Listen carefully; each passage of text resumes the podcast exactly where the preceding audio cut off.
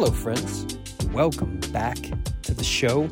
Today we have our old buddy Rob Bell back on the podcast, and we're talking about uh, this novel that he wrote. It's called Where'd You Park Your Spaceship?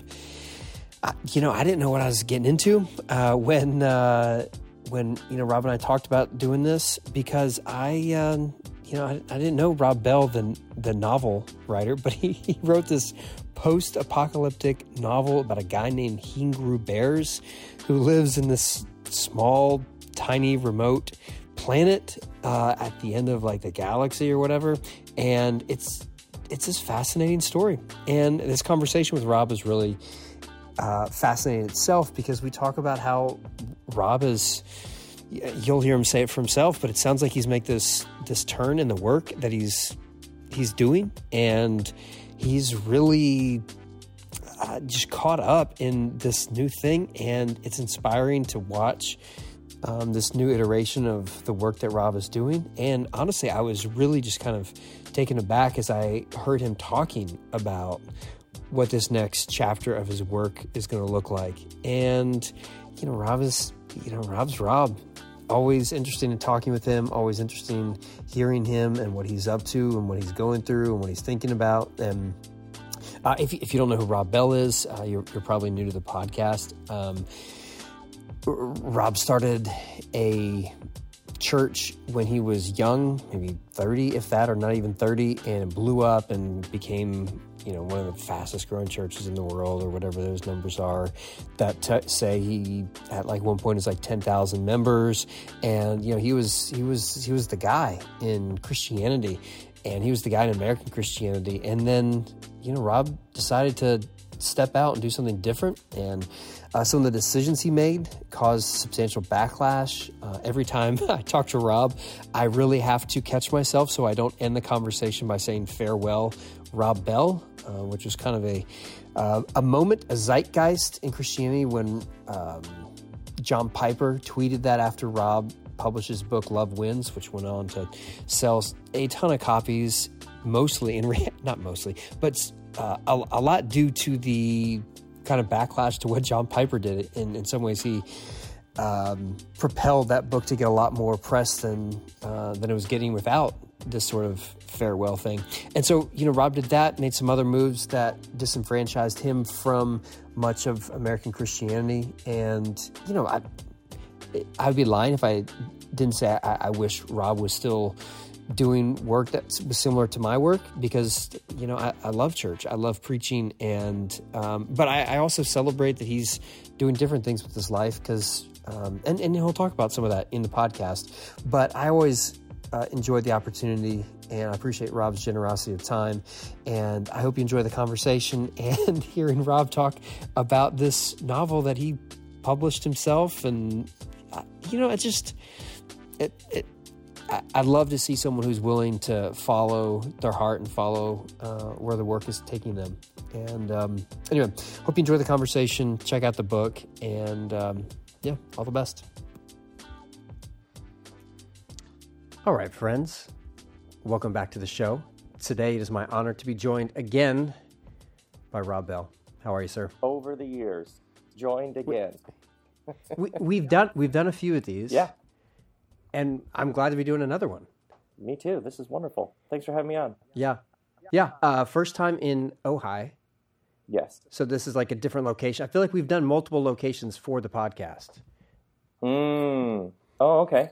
There was a there was a Los Angeles location. There was a Los. Sure. There was one at a uh, coffee shop or whatever in West Hollywood. Like oh, interesting. Near where you used to live. Okay. There was one in the uh, the back house, I believe. Yes which most people know now for the publishing company named after said yes. Backhouse. Long may it live. yeah. There also was one uh, next to Fuller in Pasadena. Like the first time we were zimzumming, I believe, that day. Oh. And it was. Wow. It was sure. next to university or something. There was a the tall gentleman who. Yes. Yes. Str- oh no! Yes. Mm-hmm an okay. off-campus yeah. condo or apartment or something. Look at that! I mean, Look at that little journey you took us through. Right, right. Yeah, it, it sounded sketchier the way you just described it. Off-campus it, it was, housing. A guy yeah. had a plastic bag with some stuff in it. He was passing it around. yeah, it. Uh, yeah, it, dare I say a method acting of podcasting in that moment. Uh, but it. today we're, we're we're here, and we have we have a novel to talk about, which is it, it's new. We've never talked about one of these before. Uh, I'm ready. I am ready. You are ready. Okay, uh, Steven Pressfield. We we all know who Steven Pressfield is. He, being the writing guru that he is, says even in fiction we write about what we know. Do you know about living in a post-apocalyptic world as a uh, poor kid in like a far planet who has braids? Like, is that what inspired you to write a, a book about this? Is that what you know? Oh, that is why I love this story so much. That right there. Mm-hmm. Like, I can try and answer your question. I can completely avoid it. Mm-hmm. I can join you in the absurdity of the question. You know what I mean? Yeah. The, mm-hmm. That's that. Or you, your question is the joy right there. Yeah. Like the familiar unfamiliarity. What does any mm-hmm. of this have to do with any of anything? And yet it has everything to do with everything. And mm-hmm. that right there is, yeah, yeah. Okay, so I don't want to. I feel like we don't spoil the book when we talk about it because it's a novel. So we can't say, Rob, this is the point you're trying to make in the book, and this is the argument that you're working for, and these are the other ideas that bounce back and forth. I feel like it's a novel. I feel like it's a story we're telling, which you would, hate, so which I, you hate as a reader, or like if you're watching a movie and it feels like it's we would say heavy-handed or on the nose. Think about like in storytelling, if the point somebody's trying to make, you can feel them trying to make it, you, you're out. Mm-hmm the movie that has a message, you just throw up in your mouth and you're like, turn this crap off. So yeah, that's the beauty. That's the beauty of all of this is you have to surrender. Here's what you need to get out away. What I want you to get out of this. That has to be surrendered that, on the front end. Was that difficult to do since you've a lot of the work that you you do, like you're you're giving us a message, great. you're helping us see right, things. Great, great question. Because yeah. the work for 30 years was you you know the work for 30 years was this is what I'm telling you. This is yeah. me explaining it. Here are the mm-hmm. words, the history, the archaeology, the philosophy, the poetry of it. Here's mm-hmm. what I just told you. Here's mm-hmm. the next thing I'm telling you. Here's what it yeah. means. Here's how you mm-hmm. can apply it. Sound familiar? Uh, it sounds like my life. Yeah, yeah. I, I, know exactly so, what you're talking about. So you, yeah. So obviously, for me, this there is. This is. Yeah, there's that's obviously part of the joy. Mm-hmm. Because none of that works in this, but uh-huh. then people end up saying, "Oh my God, the stuff that's happening in this book, like, is it's better, clearer, it's more moving yeah. than the other stuff, which I think is yeah. just the ultimate sort of paradox in it. Just mm-hmm. such a thrill.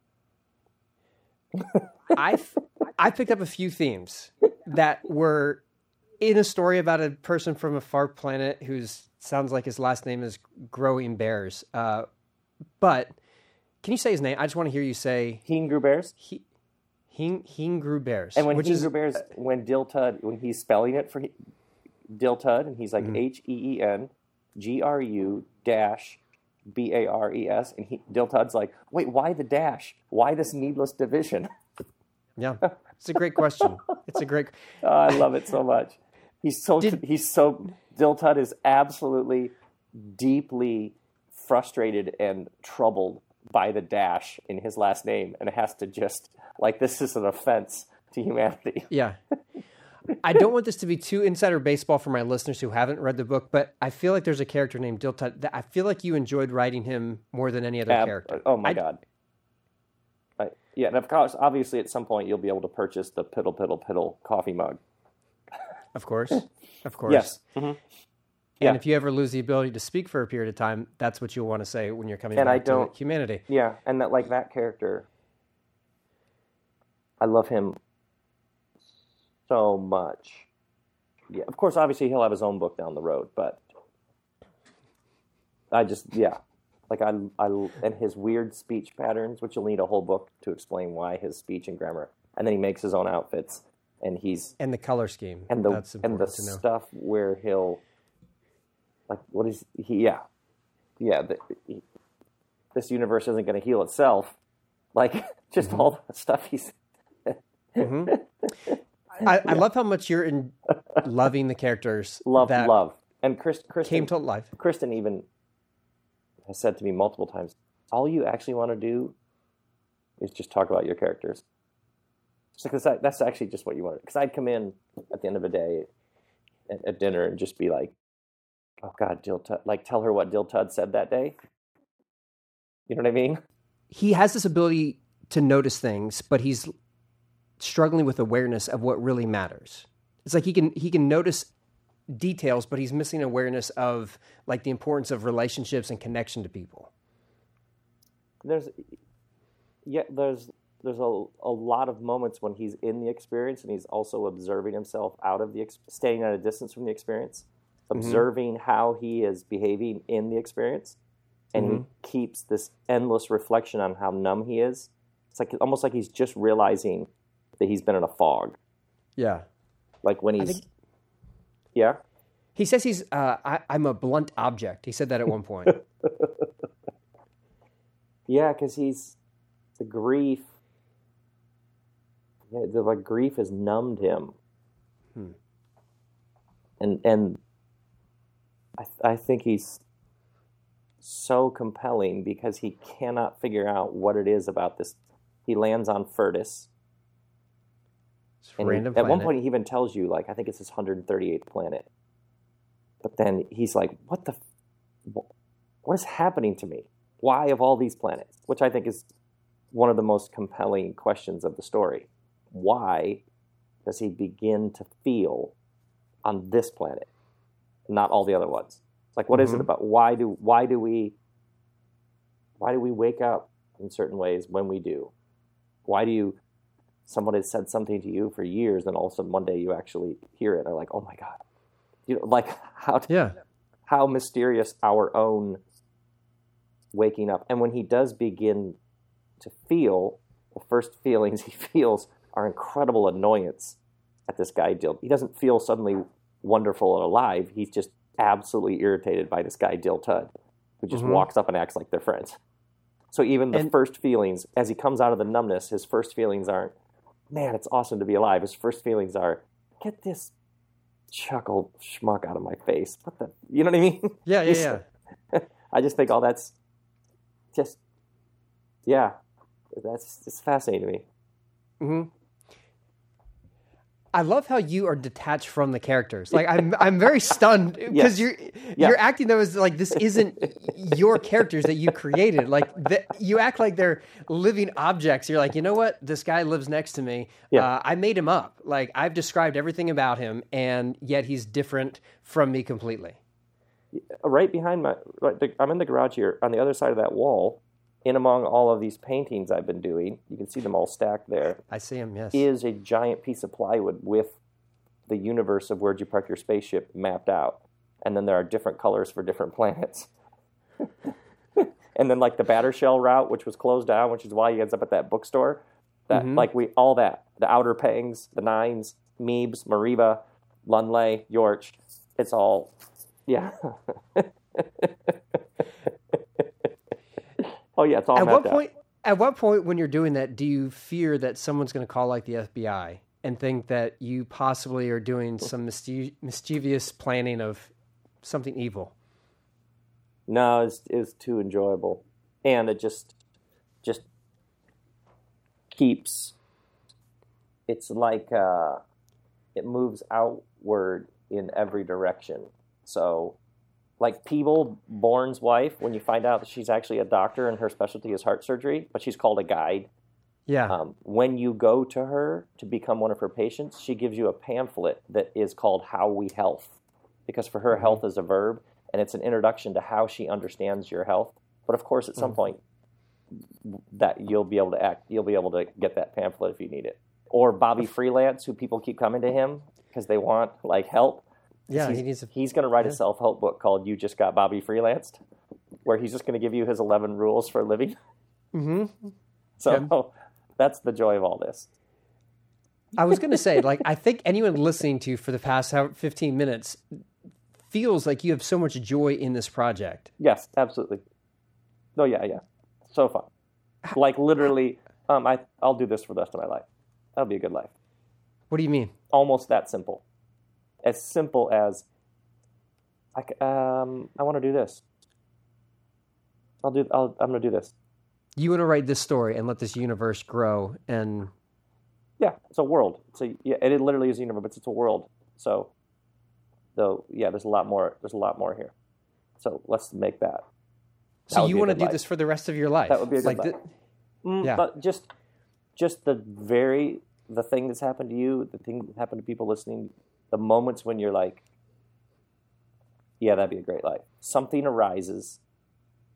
We have an experience. We try something. We do something. We experience something for the first time, and something within us goes, "Yeah, I want to do that." Hmm. That incredibly simple, pure, undiluted sense of next. Let's let's do that. Yeah. when did the first uh, like idea of this whole world slash universe come into your mind? twenty fall of twenty two years ago now. Because Labor Day, two days ago, Yeah. three days ago. Yeah, no, it was Labor Day. I fell. I got worked surfing, like a three wave beat down. Mm-hmm. And it sliced open, sliced open my chest. Actually, the wetsuit, the wetsuit's right there on that table. Yeah. It, sl- it sliced open my wetsuit. The fin of my board went through the wetsuit, Oh, sliced it open. That's not good. Yeah. Oh, I was, it was, I was absolutely terrified. But I, I like for days, I just sat in this chair because I was in so much pain. but something sitting there, it was, you know, when something happens and you know that it's about something else. It's Mhm. so, it's so obvious and so direct, and it's so painful or jolting or disrupting or something, or joyful that you have like a, wait, stop and listen to this. It's not Hmm. just a thing. Sometimes the thing is just a thing. A cigar is just Yeah. a cigar. Sometimes it's Sure. more. Like somebody says something to you and you're like, oh, that's interesting what they said. but Other times you're like, no, no, no, that thing they said, that's sit with it. It's it's something way more than that. But Yeah. um, yeah, no, I had this profound something's ending. Something's ending and something's beginning and yeah, it was like really yeah, I could like it's like it it almost like came up from my feet. The brain was the last to know what it was. Hmm. hmm What What do you think was ending?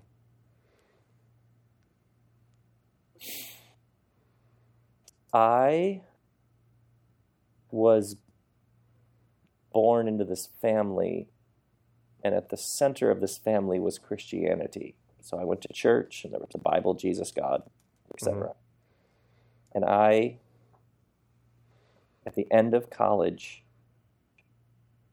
I decided to go be a, go to seminary and become a pastor, but I I realized now that I was trying to make sense of where I came from. What is this? What is this thing that is the family I come from that's so strong and loud and present that also is oddly enough America? I, I'm this thing I'm a part of is a microcosm of a larger thing. What is Mhm. it? Like, uh, and at some level, I the work was the work was always very very very very personal for me because I realize now I was trying to understand where I come from, who separating babies from bathwaters. Mm-hmm. Like, what about this is good? Who who is the Christ, and what what is this, and what about it is good and true and enduring and indestructible and helpful, and and what about this isn't? Mm-hmm. and is to be left behind. There's like a parsing, like a separating, like a, which is what any friend of mine was like, yeah, that's what a scribal textual teacher does, like what Hmm. you do, like you're pulling thing, you're this is this, this is that, Mhm. this is there's something about that work that was wonderful and powerful and did it for a long time. It also has a certain heaviness to it. It's a role. It's a role. And there was it's a role you play. And that's said with nothing but love and respect. And then you also could do something else. That's literally how it was. Was like, do you want to go do something else? Yeah, I do. Mm-hmm. Yeah, I do. It was a very, like, tender, vulnerable. Jesus the Christ kept showing up, going, "Hey, you want to do something else? You've been telling my stories for thirty years. Great, good job, but it's getting awkward. You have stories to tell, don't you? Like you keep repeating hmm. mine. Great, love it, but you got stories in you, because this story was coming." 10,000 words, 20,000 words, 40,000 words, 70. I remember when this 50,000 words, 80,000 words. I remember when Where'd You Park Your Spaceship book one, the first draft. I remember when all of a sudden I was like, wait, this is longer than anything I've ever read, written. Like Mhm. this, and it's, I'm still in the intro to the intro to the intro. Like, and then all of a sudden I was like, oh, book two then is that. Oh, yeah, then that means book three. Like, this is, because I'd written some books, a couple books, and those were generally two hours each morning. Like it's about how long I could sit still. And I was like, "Can I go out and Yeah. play?" like those books were Yeah. all written a couple, very disciplined, couple of hours each morning. And suddenly, I'm telling this story about spaceships and Heen Bares and Dill Tud, and I'm dropping my daughter off at school, coming home, writing, and then all of a sudden being like, "Oh my God, it's time to pick her up." I'm like, wait, what? And then I start buying groceries on Sunday and planning out lunches for the week because I'm like, I can't be wondering what I'm going to eat for lunch. I got to get back to. It's, Hmm. like Obama and his five suits. You know what I mean? When he was like, "Yeah, I only got like five suits. I can't be deciding when I." Yeah. Remember when he said that? I Decision just, fatigue. I just love Yeah. it. Right. Um, so my uh, so I started doing my other jobs, whatever that means, like almost in the margin, like in like evenings or in the margins, because this thing was like just kept asking for more. Mm-hmm. Bye, baby. Um, You yeah, said so that's how it happened. Okay, so there's a traumatic water sport injury, which for those keeping record at home, that's at least two that's made it into the Rob Bell writing story. Um, what, Just this morning, by the way, just this morning I was getting dressed and I was like, "Oh, that's right. I shredded. I sh- there's my foot. I shredded the top of my foot on rocks Monday, surfing. Yeah. And just this morning I was like, dude, you should put a band-aid on that. Yeah, just so I've been- much. I went surfing Anyway. one time, had ended up like landing on coral, bruises, a lot of different places, and uh, so I, I like I, I can understand that surfing's kind of dangerous for you. Um, so you have the the brain injury when you're like water skiing as a kid or like college, and then you decide to become a Oh. preacher. Oh no, yeah. When I was 30, I did hit my head pretty hard. Oh, 30. Yeah. Okay, yeah, yeah. Well, it would have been better if it was at the beginning and the end. No, I Uh, did have a brain. I did had a brain. I had vi- uh, viral meningitis in college. That was yeah. this. Mm-hmm. Yes. Okay. Oh, I get it. Uh, I see what you're saying. You're trying to keep my head injuries. Yeah, I'm just trying to narrate Line the them up. work of Rob in, in comparison to different brain injuries. through through. Yeah. Okay, but you have this one with the the fin Oh, ah, thing in, in your rib. Down. It- right. But you said there was a heaviness to the old work. That's just that is a role. You know, you know what I'm talking about. That is Yeah. that is a thing you do for people, and it's it's incredibly meaningful, and it's yeah, it's also it's a it's a thing you you take on. And you feel like that heaviness, as I was hearing you say that, it sounded like you're saying that heaviness isn't there right now. That this phase of your life, that's it was not. just a revelation of for you or anybody listening. Like, do you want to keep doing this? Want to do something else? Hmm. Like, you can take that. You you can do something else. Anybody, you can do something else. I know you've done this for a while. Great. What a wonderful chapter. There's nothing about your fidelity to whatever it is that you're doing that somehow means you're yoked to it forever. It just means this is what you're doing right now. The, the way you say that, it's almost like you're reacting to a lot of people who feel like there's no such thing as a chapter in their life, but it's just like this is in perpetuity what your life is always going to be. A reflection of a modern world so divorced from the earth. Think about how many people, how deeply divorced from the rhythms of creation the modern world is. Mm-hmm. Tile floors, fluorescent lights. A lot of people spend all year breathing air that's been run through a machine, either heated or cooled. Uh, mm-hmm. Uh, you can get tomatoes at 3 a.m. in Minnesota in February. Well, are tomatoes in season? I don't know. They're all the exact same size and shape. That's just suspicious enough. And I can get them at 3 a.m. in Minnesota and make salsa. Like, I don't care if it's in season or out season. But all of this produces a modern world that generally for people things end because it's a train wreck. Generally, like somebody leaves something. Well, what happened? Like, generally, hey, so and so's leaving. Why? And the person says, uh, oh, because it was good. We immediately scandal suspicion. Yeah, but what really happened? Yeah. Especially like in your line of work. So mm-hmm. I'm, I'm leaving. Why? Because it's been a great seven years. Yeah, yeah, but what really happened? you have a falling out with? Did you get like a blackballed at the castle? Like what happened? No, it's just been. I'm leaving because it's great. So most people only know divorces; they don't know graduations. They don't know graduation. Mm-hmm. Yeah, which is simply, yeah, I signed up to do this and I gave it everything, and like so. It's interesting. Uh, you ask a group of people, try this sometime, and notice I've never seen a group of people not. You ask people, can you think of a time or a relationship or a job or a geographical location or a house or apartment that you stayed in too long? Every single crowd I've ever asked that, everybody goes, yeah. And then you ask follow-up question. Was there a moment when it was time to leave and you didn't leave because it was comfortable, because there was a paycheck, because mm-hmm. you everybody that's like a universal experience of yeah, I stayed too long. So seasons chapters. Yeah. It's almost friend... foreign. It's almost foreign. It's uh, like almost like a thing people have to be taught from scratch. We have to learn from scratch. We have to learn to to stay, or that there are seasons. Um, it's okay. It's okay if you want to. Uh, yeah, you might be done. Hmm like I do these sessions in Ojai where people we sit under the tree. You would love to watch how many people are done, and there's something new, and all they just all like permission. Yeah, you're done doing that. It's okay.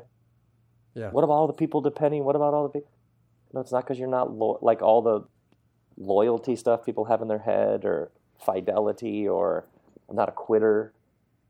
Yeah, no, you're just tuned into who you actually are. Like, you could do this for a while, and then now go do something else. It's okay. And that's a, it's, it's okay. okay. Yeah, it's okay. It's actually how fr- it works. Yeah. I had a friend who was at uh, something in West Hollywood where I think it was a book release thing that you did for book release party for this book uh, recently. Is that oh, sound yeah, right? yeah. Mm-hmm. He said uh, that you seemed like renewed, and like that there was like this like kind of new thing. Oh my god! It's like he a whole new life. Yeah. You feel that way?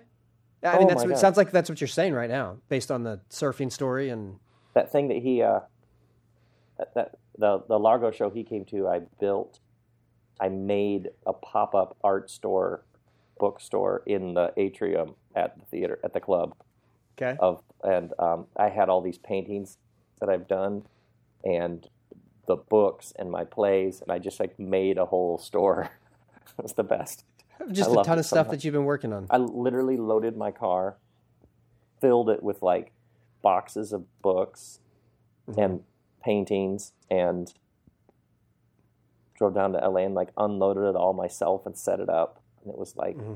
starting from the beginning. It's like a rapper selling CDs out of his trunk. Like it was this very Yeah. and I'd written some other books, and there was a publisher, multinational corporation involved. So you show up in a city, Yeah. and literally someone hands you a sharpie, and there's books magically on the shelves. All these wonderful people do all of this. Yeah. Two weeks ago, it was like me loading some boxes of Where'd You Park Your Spaceship in my car, and ah, it's just the best. It's So the you best. uh, uh, Dave Grohl in his uh, autobiography tells the story of like printing off 100 cassettes after the tragic passing of Kurt Cobain, and he made his Ah, that first Foo Fighters, those first Foo Fighters. yeah, yeah, yeah. But he had 100 cassettes, and he would go around and he was selling them, and like the way he tells that story is like so romantic. Of like, hey, this is your, you know, you're doing your the art and doing the project, and and you're coming alive from doing something like that. I hear you describing that because. When we first met, it was your publicist had connected with me, and hey, here's this, Yeah, and yeah, send yeah. stuff, and- Machinery, and the machinery. Yeah. The process of writing with uh, Backhouse Books, you know, you're, you're you're doing this yourself, obviously, and Yeah, because you're, like, you, well, you you know, if I go in to meet with a publisher, what's the next book? What's the next Rob Bell book? Well, this guy named Heengru-Bares is on the planet Furtis. Mhm. This guy Dill. Then this Nunez shows up, and she's a signed seven, and she's going to do a grading because the chairs who are right. Everything, Yeah. yeah. okay, yeah, but seriously, nice. But like, what's the next Rob Bell book? This is the Rob Yeah. Bell. Like, you just already know where that discussion is going to go. So you realize, oh, you just got to do it all yourself and learn Mhm. what you learn. hmm So, the guy who attended the show at Largo said something about that you talked about the grief that you've endured uh, with your dad's passing, and uh, he said that you talked about that there. Um, obviously, you, you've done a couple podcasts talking about that. Um, when uh, I'm not going to get through this one very well. Um, the line you say about um, the protagonist's mom uh, she has an injury, brain injury. She's not the same after that. And you used uh, the word untethered. Mm, hmm Hmm. Yeah. I got a question. Hold on. So, um, ooh, I think my phone's cutting out. Uh, bad signal here. Um, when when you wrote that line, you know my experience of having a mom who passed away a couple years ago after chronic illness. Um, you spoke about something that seemed really um, spot on, and the word untethered carried a lot of weight to me. Yeah. Yeah. Yeah. When you chose that word, what was the significance to you? Because you, you could have described a brain injury that causes her to function a vastly different way in a plethora of other ways, but you used the word untethered, and then you say Oh. she, she floated away from us. Yeah, because he was he had this image of seeing a uh, space station where they were working on the outside of it, and the people were connected by just a rope. And he always was terrified when he would fly by one in a spaceship, and he would see those people out there. Yeah. And he was like, God, if that rope breaks. So I loved that this analogy to something none of us have ever seen in person out in Mhm. space. Yeah. So part of it is the far enough, completely unrelatable nature of the imagery. I'm fascinated with how it's like I'm literally picking. Have you ever been in a spaceship and driven by people who are doing maintenance on a space station? Not one per, not one reader anywhere is like, oh, dude, I know that feeling when you're like, oh, how do those guys even stay connected? How does she? She could just float away if that rope breaks. So uh, to me, the juxtaposition of the familiar and unfamiliar. hmm So the language that is so tactile and descriptive and particular about something you've never experienced, oddly enough, that's what kept happening with me is I was like, I'm getting at my own vulnerabilities and pain. Or the unconscious, or who's even writing this? How does this have this kind of power? hmm it's plain it's there, there's a power that uh, game of thrones succession none of us have six helicopters and nine suvs when we go anywhere like Speak Like- for yourself, Rob. right think about how many of the great stories there's our life is nothing like theirs and yet Mhm. We can talk about it for what it means to us for days. hmm Yeah. Yeah, there are lots of moments because I'm not writing consciously about anything that I know really. Any, I don't have people I'm thinking of, and yet this writing of this book, I would stop and just s- sob.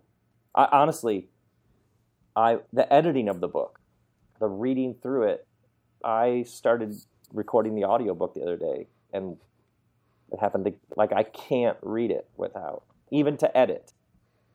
Um, and it's what 550 pages. The first draft was 750, and then I took a book out of it. Took 200. I took a book out of it to make this book 550 pages, and I can't read through it without deep emotion. And I don't. Some of it I don't even know, which is why it's so meaningful to talk to you and hear what moved you, because it sh- show I learned more about it. Hmm. I don't know what I meant by. I don't know why I'm tethered. I can kind of tell you why, and I also don't. No idea, and it Yeah. moves me in a similar way. Yeah. And also the part about, you know, the husband, the the dad Right. who lives with mom who's untethered, that eventually Right. becomes too much for him and he too ends up being untethered. Right, right, right, right, right. Hmm. And obviously, like my dad had dementia at the end, but not when I was younger, and there was music in my house, and so I didn't grow up with anything like he, like there isn't a one to one, Yeah. Which um, obviously for so many reasons. you've never had braids either. oh, and even that, even that, when when he's carrying lines through the night, and all of a Turtleback. sudden, pardon? Turtleback, that's what you called it. Oh My- yeah, tur- yeah, turtle shell. Um, No, no, when, When- when I take my daughters for a swim, they always say, "Can I have a turtleback ride?" Oh, there and you so when go. you said Sure. turtle shell, I was like, "Oh my gosh, that's my you know that. yeah, Um, yeah, I know that." yeah. So all of a sudden, when he's, yeah. So that wasn't. That's the kind of thing that happens in the writing. Oh, he has. Of course, he has braids. Almost like, who's even? What's happening here? I there's a there's there's a Rob Bell going. He has braids. Of course, he has braids. But he's doing that in response to some other Rob Bell who like types. Have you always had braids? Hmm. I know. I know. It's good times. It is. Fascinating. So you you're telling a story that has a lot of things that connect. Obviously, to every reader will be different. To me, it's one thing for because of my story and where I'm coming from. Uh, but I think the story of grief to isolation and healing is ultimately found like in community. I mean, you don't have to be a preacher to tell that story. It feels like that's a story that like everyone Hmm. intuitive, not uh, intuitively knows, but everyone has seen that story of it, like we run from something, we run from being in connection, we've been disappointed, we disappointed others, and healing is never running away, but it's always running back through. Oh, or like with Hing, he's disowned. Yeah. Like his, he doesn't want any. He doesn't ask for any of this. He gets blamed and disowned at the when they're about to burn the body. Mm-hmm. So there's like this great. He's already had an. Actually, in some ways, that's the third. Like that's a third trauma at some level. Yeah. So he he isn't even he doesn't want any of it, and he ends up decades lapse later, like almost like it's like we're he's like in a fog or something, and he begins to wait. Have I just been like? Because he keeps talking about how good he is at his job, and I love how he's like piecing together. I think the reason I'm really good at this is because I'm like so standing at a distance from my own life. I'm so shut down. Weirdly enough, I'm so shut down, which makes me very good at this job. Yeah. It, it's almost like our uh, things that we function very highly in are compensating for the things that we function very poorly in. yes. And, yeah. Yeah. He's like, this thing that makes me, I think I'm the best. But it, like, I love when he's like, I think I'm the best in the universe at this job. But he also at the same time is like, I don't actually want to be that good at this. hmm I'm fascinated by how you respond to your own characters. That is really interesting to me.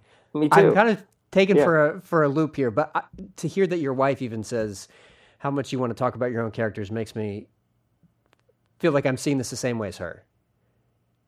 Like I'm very fascinated by this. Mhm. That you find so much joy in the work that you're doing. I that you find love so it much. more. Hmm.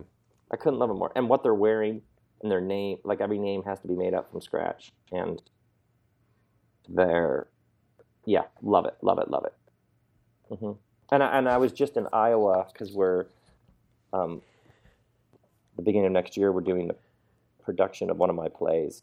So I was in Iowa for a reading with the actors, and then we did a public reading, and working with the actors and watching them read my play and seeing them finding their way into these characters and then discussing with the actors. Like and they're like looking to the playwright like for this. And so i'm noticing oh it's, it's so fun. So fast. It's ab- absolutely fascinating to me. I can't You- it- You So referenced the play in the novel. Oh yeah, that was a big moment. That was a that was actually a huge permission moment for me, because What do you the one, permission? early on in the book, the one character writes a play, and Heen is is asks Heen to be the narrator, and then all of a sudden I was like, yeah, the play the play is called What's a Nucka, a play I've written. And I was like, wait, can I? That's so on the no, what is that self referential? I don't even know what the term is for that. Like, I was like, oh, I could publish the play. So this in this book, a character writes a play, but then you can also get the play. The p- play is also a book, and honestly, Luke, there was like, a, is that she like the NPR New York Times crowd? Does everybody just I roll their eyes at like that's so obvious? And I was like, I don't care. There was like a like, a, um, what about actual respected literary authors, playwrights, intellectuals? Uh, all the stuff, all the baggage I have in my head about being wanting to be respected by legit people. Um, that was like there was like a profound. I just had a moment like it's called what's a nucka. Like it was just a straightforward. No, I'm I'm making a world here. I get to make Mhm. the rules. It was a, it was a, like a permission giving. Oh yeah, I see what's happening. Oh, I see. It was like a big moment for me to realize Huh. no, no, no. Just follow it. Just, just, just go all the way. Literally, just go all the way. And that's when I started to realize, oh, all these little ants. That's just part of. Oh, it's a, it's a world. It's not a book. It's a world. And hmm it's that that was like the thing. That was like that once again the tender, innocent, vulnerable. Just go all the way. You don't have to.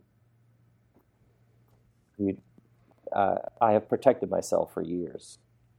Like, make From? sure that you're covered. Make sure you're covered. If you're in an interview and you get asked questions, make sure that you've read it. Make sure that you have good. Make sure that you appear smart. Make sure that you appear well read. Make sure that you don't appear naive. Make sure that you've like I, yeah, yeah, it's been that, yeah.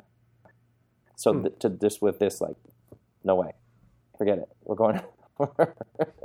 Just go. You know what to do here. That's been very much the. Yeah, What enabled you to make that turn? Mm.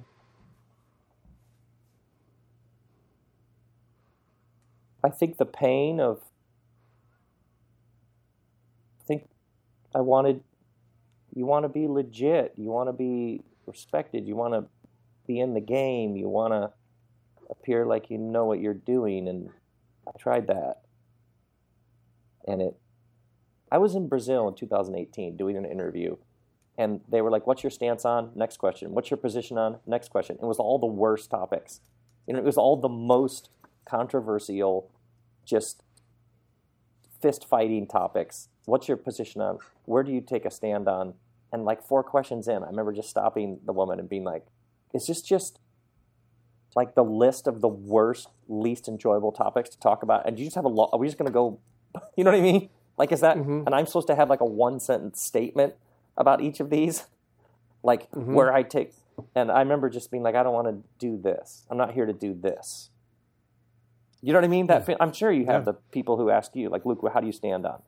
Like, where, Yeah. where, how do you read? What is your inter- like? And you, the expectation is that you have some.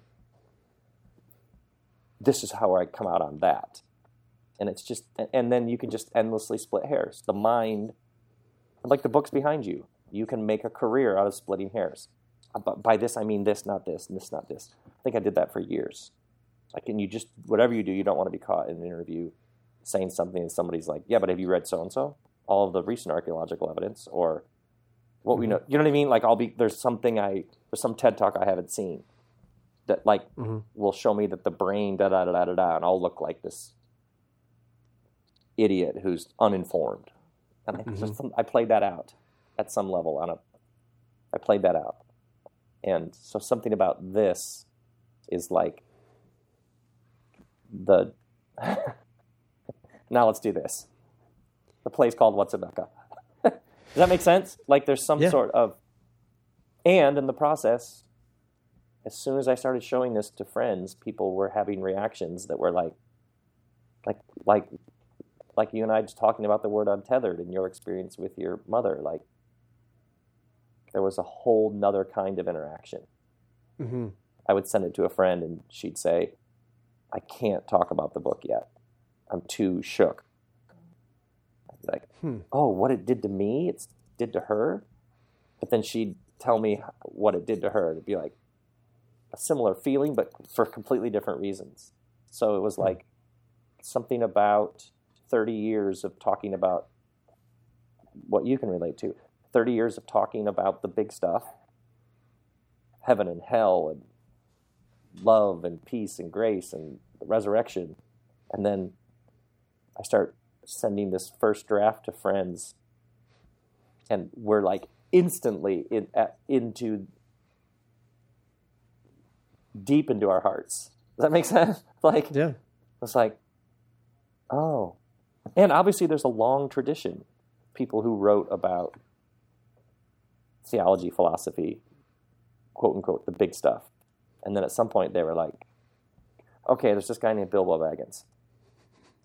Or, and there's this, cu- there's this wardrobe, and these kids climb into it. hmm So uh, at first, it felt like this giant departure. Like, what am I doing? And and I did have s- some moments along the way of like, oh no, I'm actually weirdly in a tradition right now. Hmm. People who were saying very specific things about the big ideas, and then at some point we're like, to take to say what I need to say next, I got to take you into a world. Come with Hmm. me. Come with me. There's a ring. There's actually a couple rings. Mhm. There's a guy who's trying to throw this ring. Um, Yeah. so it's a departure and it's also not. In what way would you say that it's not a departure? Obviously, you're with C.S. Lewis, you're with Tolkien, you're these guys who are telling stories.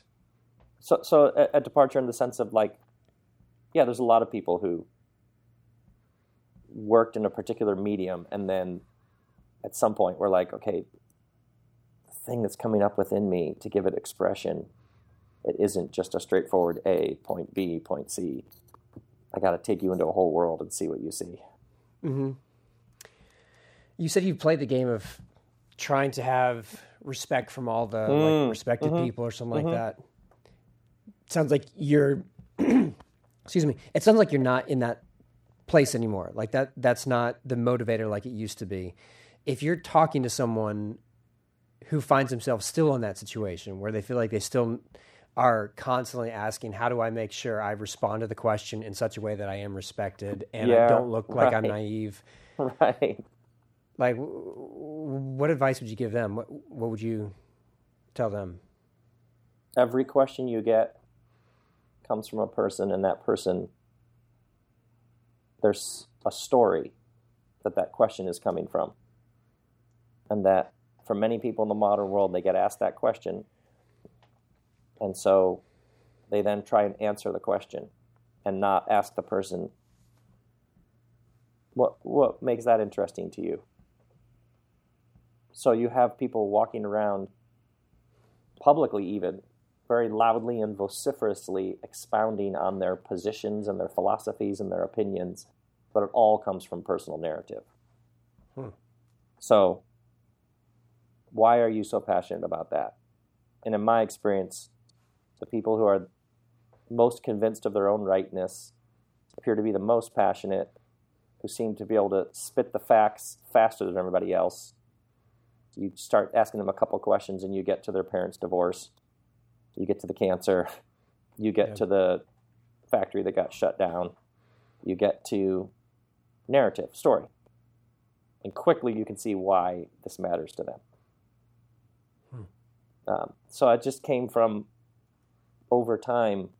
I could answer your question and give you a nice six paragraphs on that, but not get to the pain or the story or the question behind the question, which was always way more interesting and actually would bring us together. Otherwise, it's just you listening to me go do my five paragraphs on whatever topic you just asked about, and then you're sitting there evaluating whether or not you agree, as opposed to me finding out why you asked that and why it matters to you.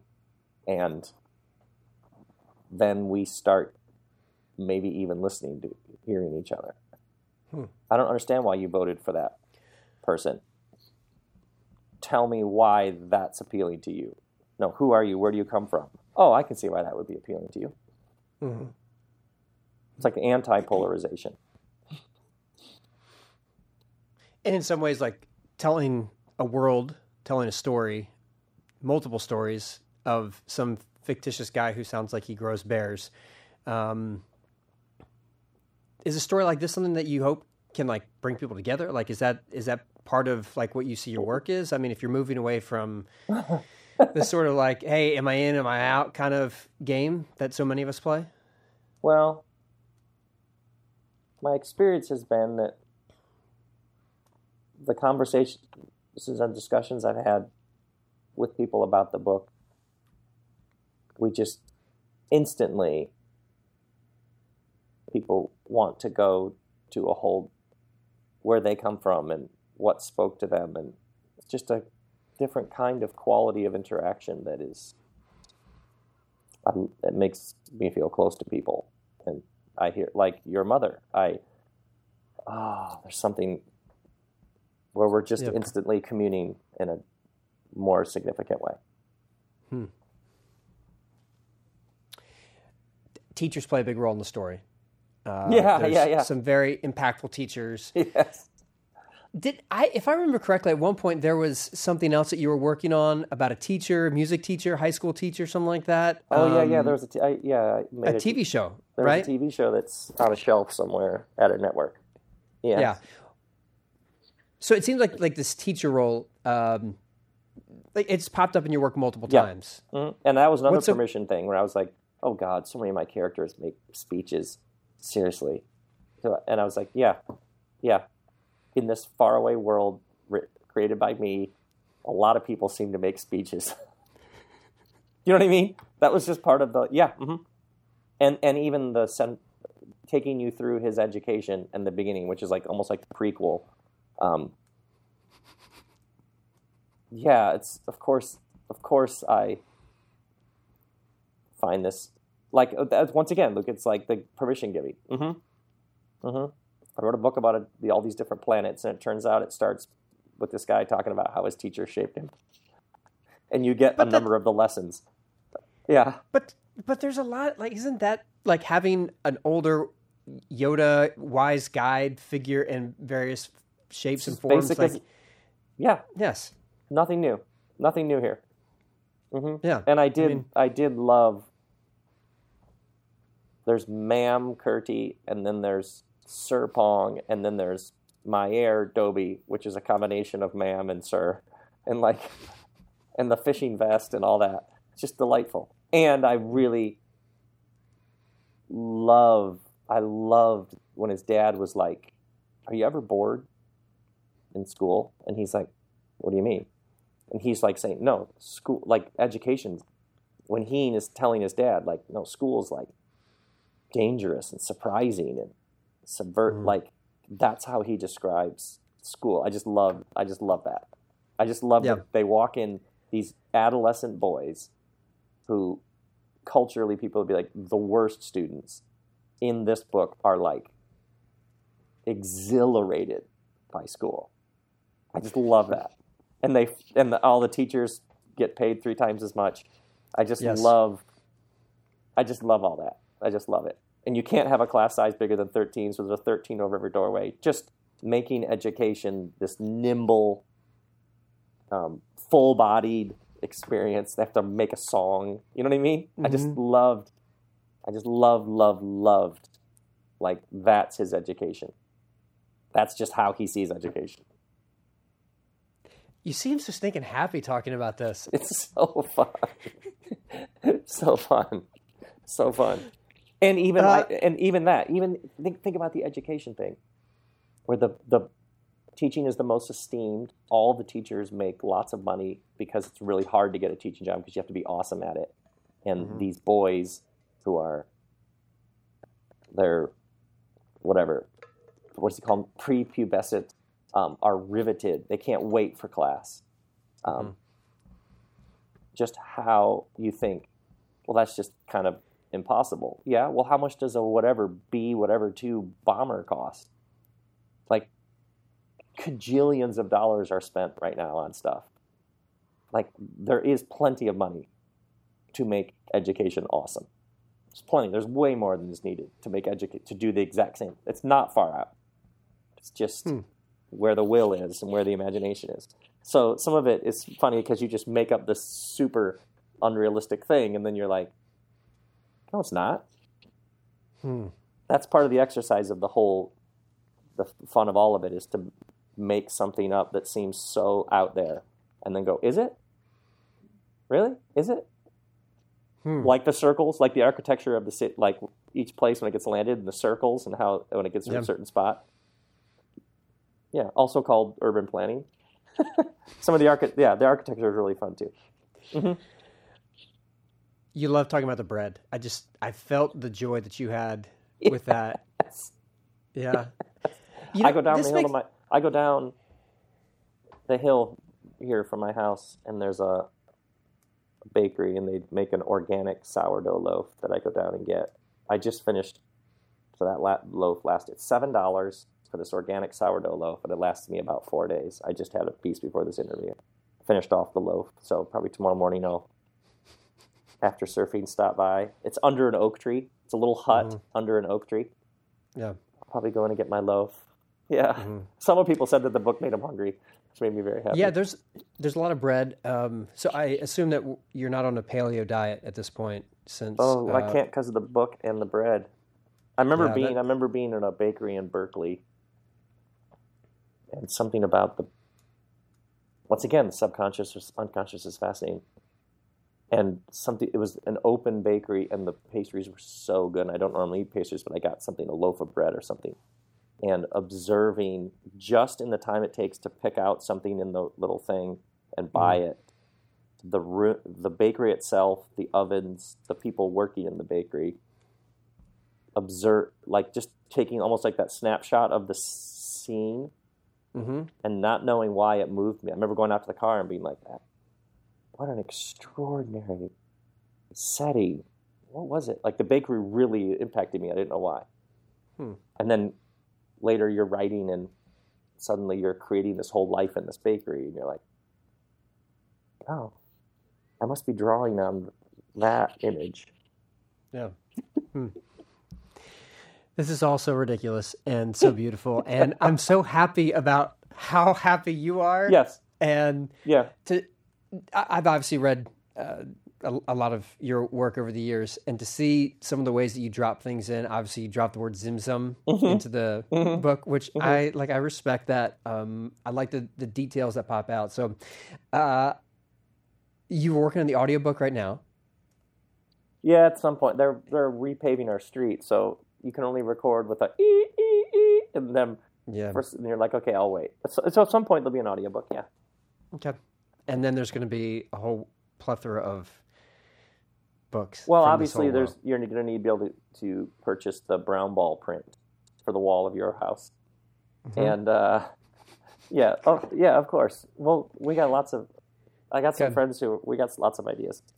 Okay. So- well, I I love how pro- exciting this is, and I really enjoyed reading it. Like, legitimately enjoyed reading it. So, congratulations on that. Well, it means the world. It means this is the first interview I've done about it. So, you're also saying this is the best interview you've done. The first, the best, well. the longest, the most Yeah. meaningful. But okay, you no, didn't say but, longest. That makes it sounds like it's dragging on. Like it was. Let's just stick with the best. Well, the the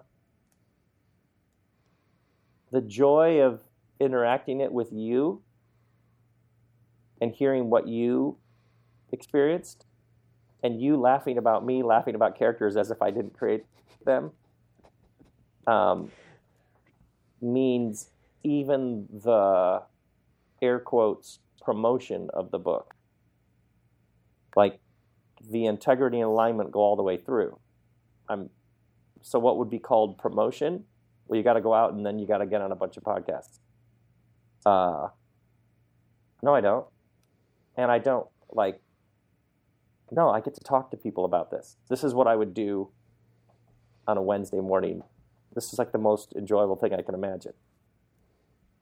You know what I mean? I, yeah. So yeah. so even thinking through from my previous experiences the release of a book.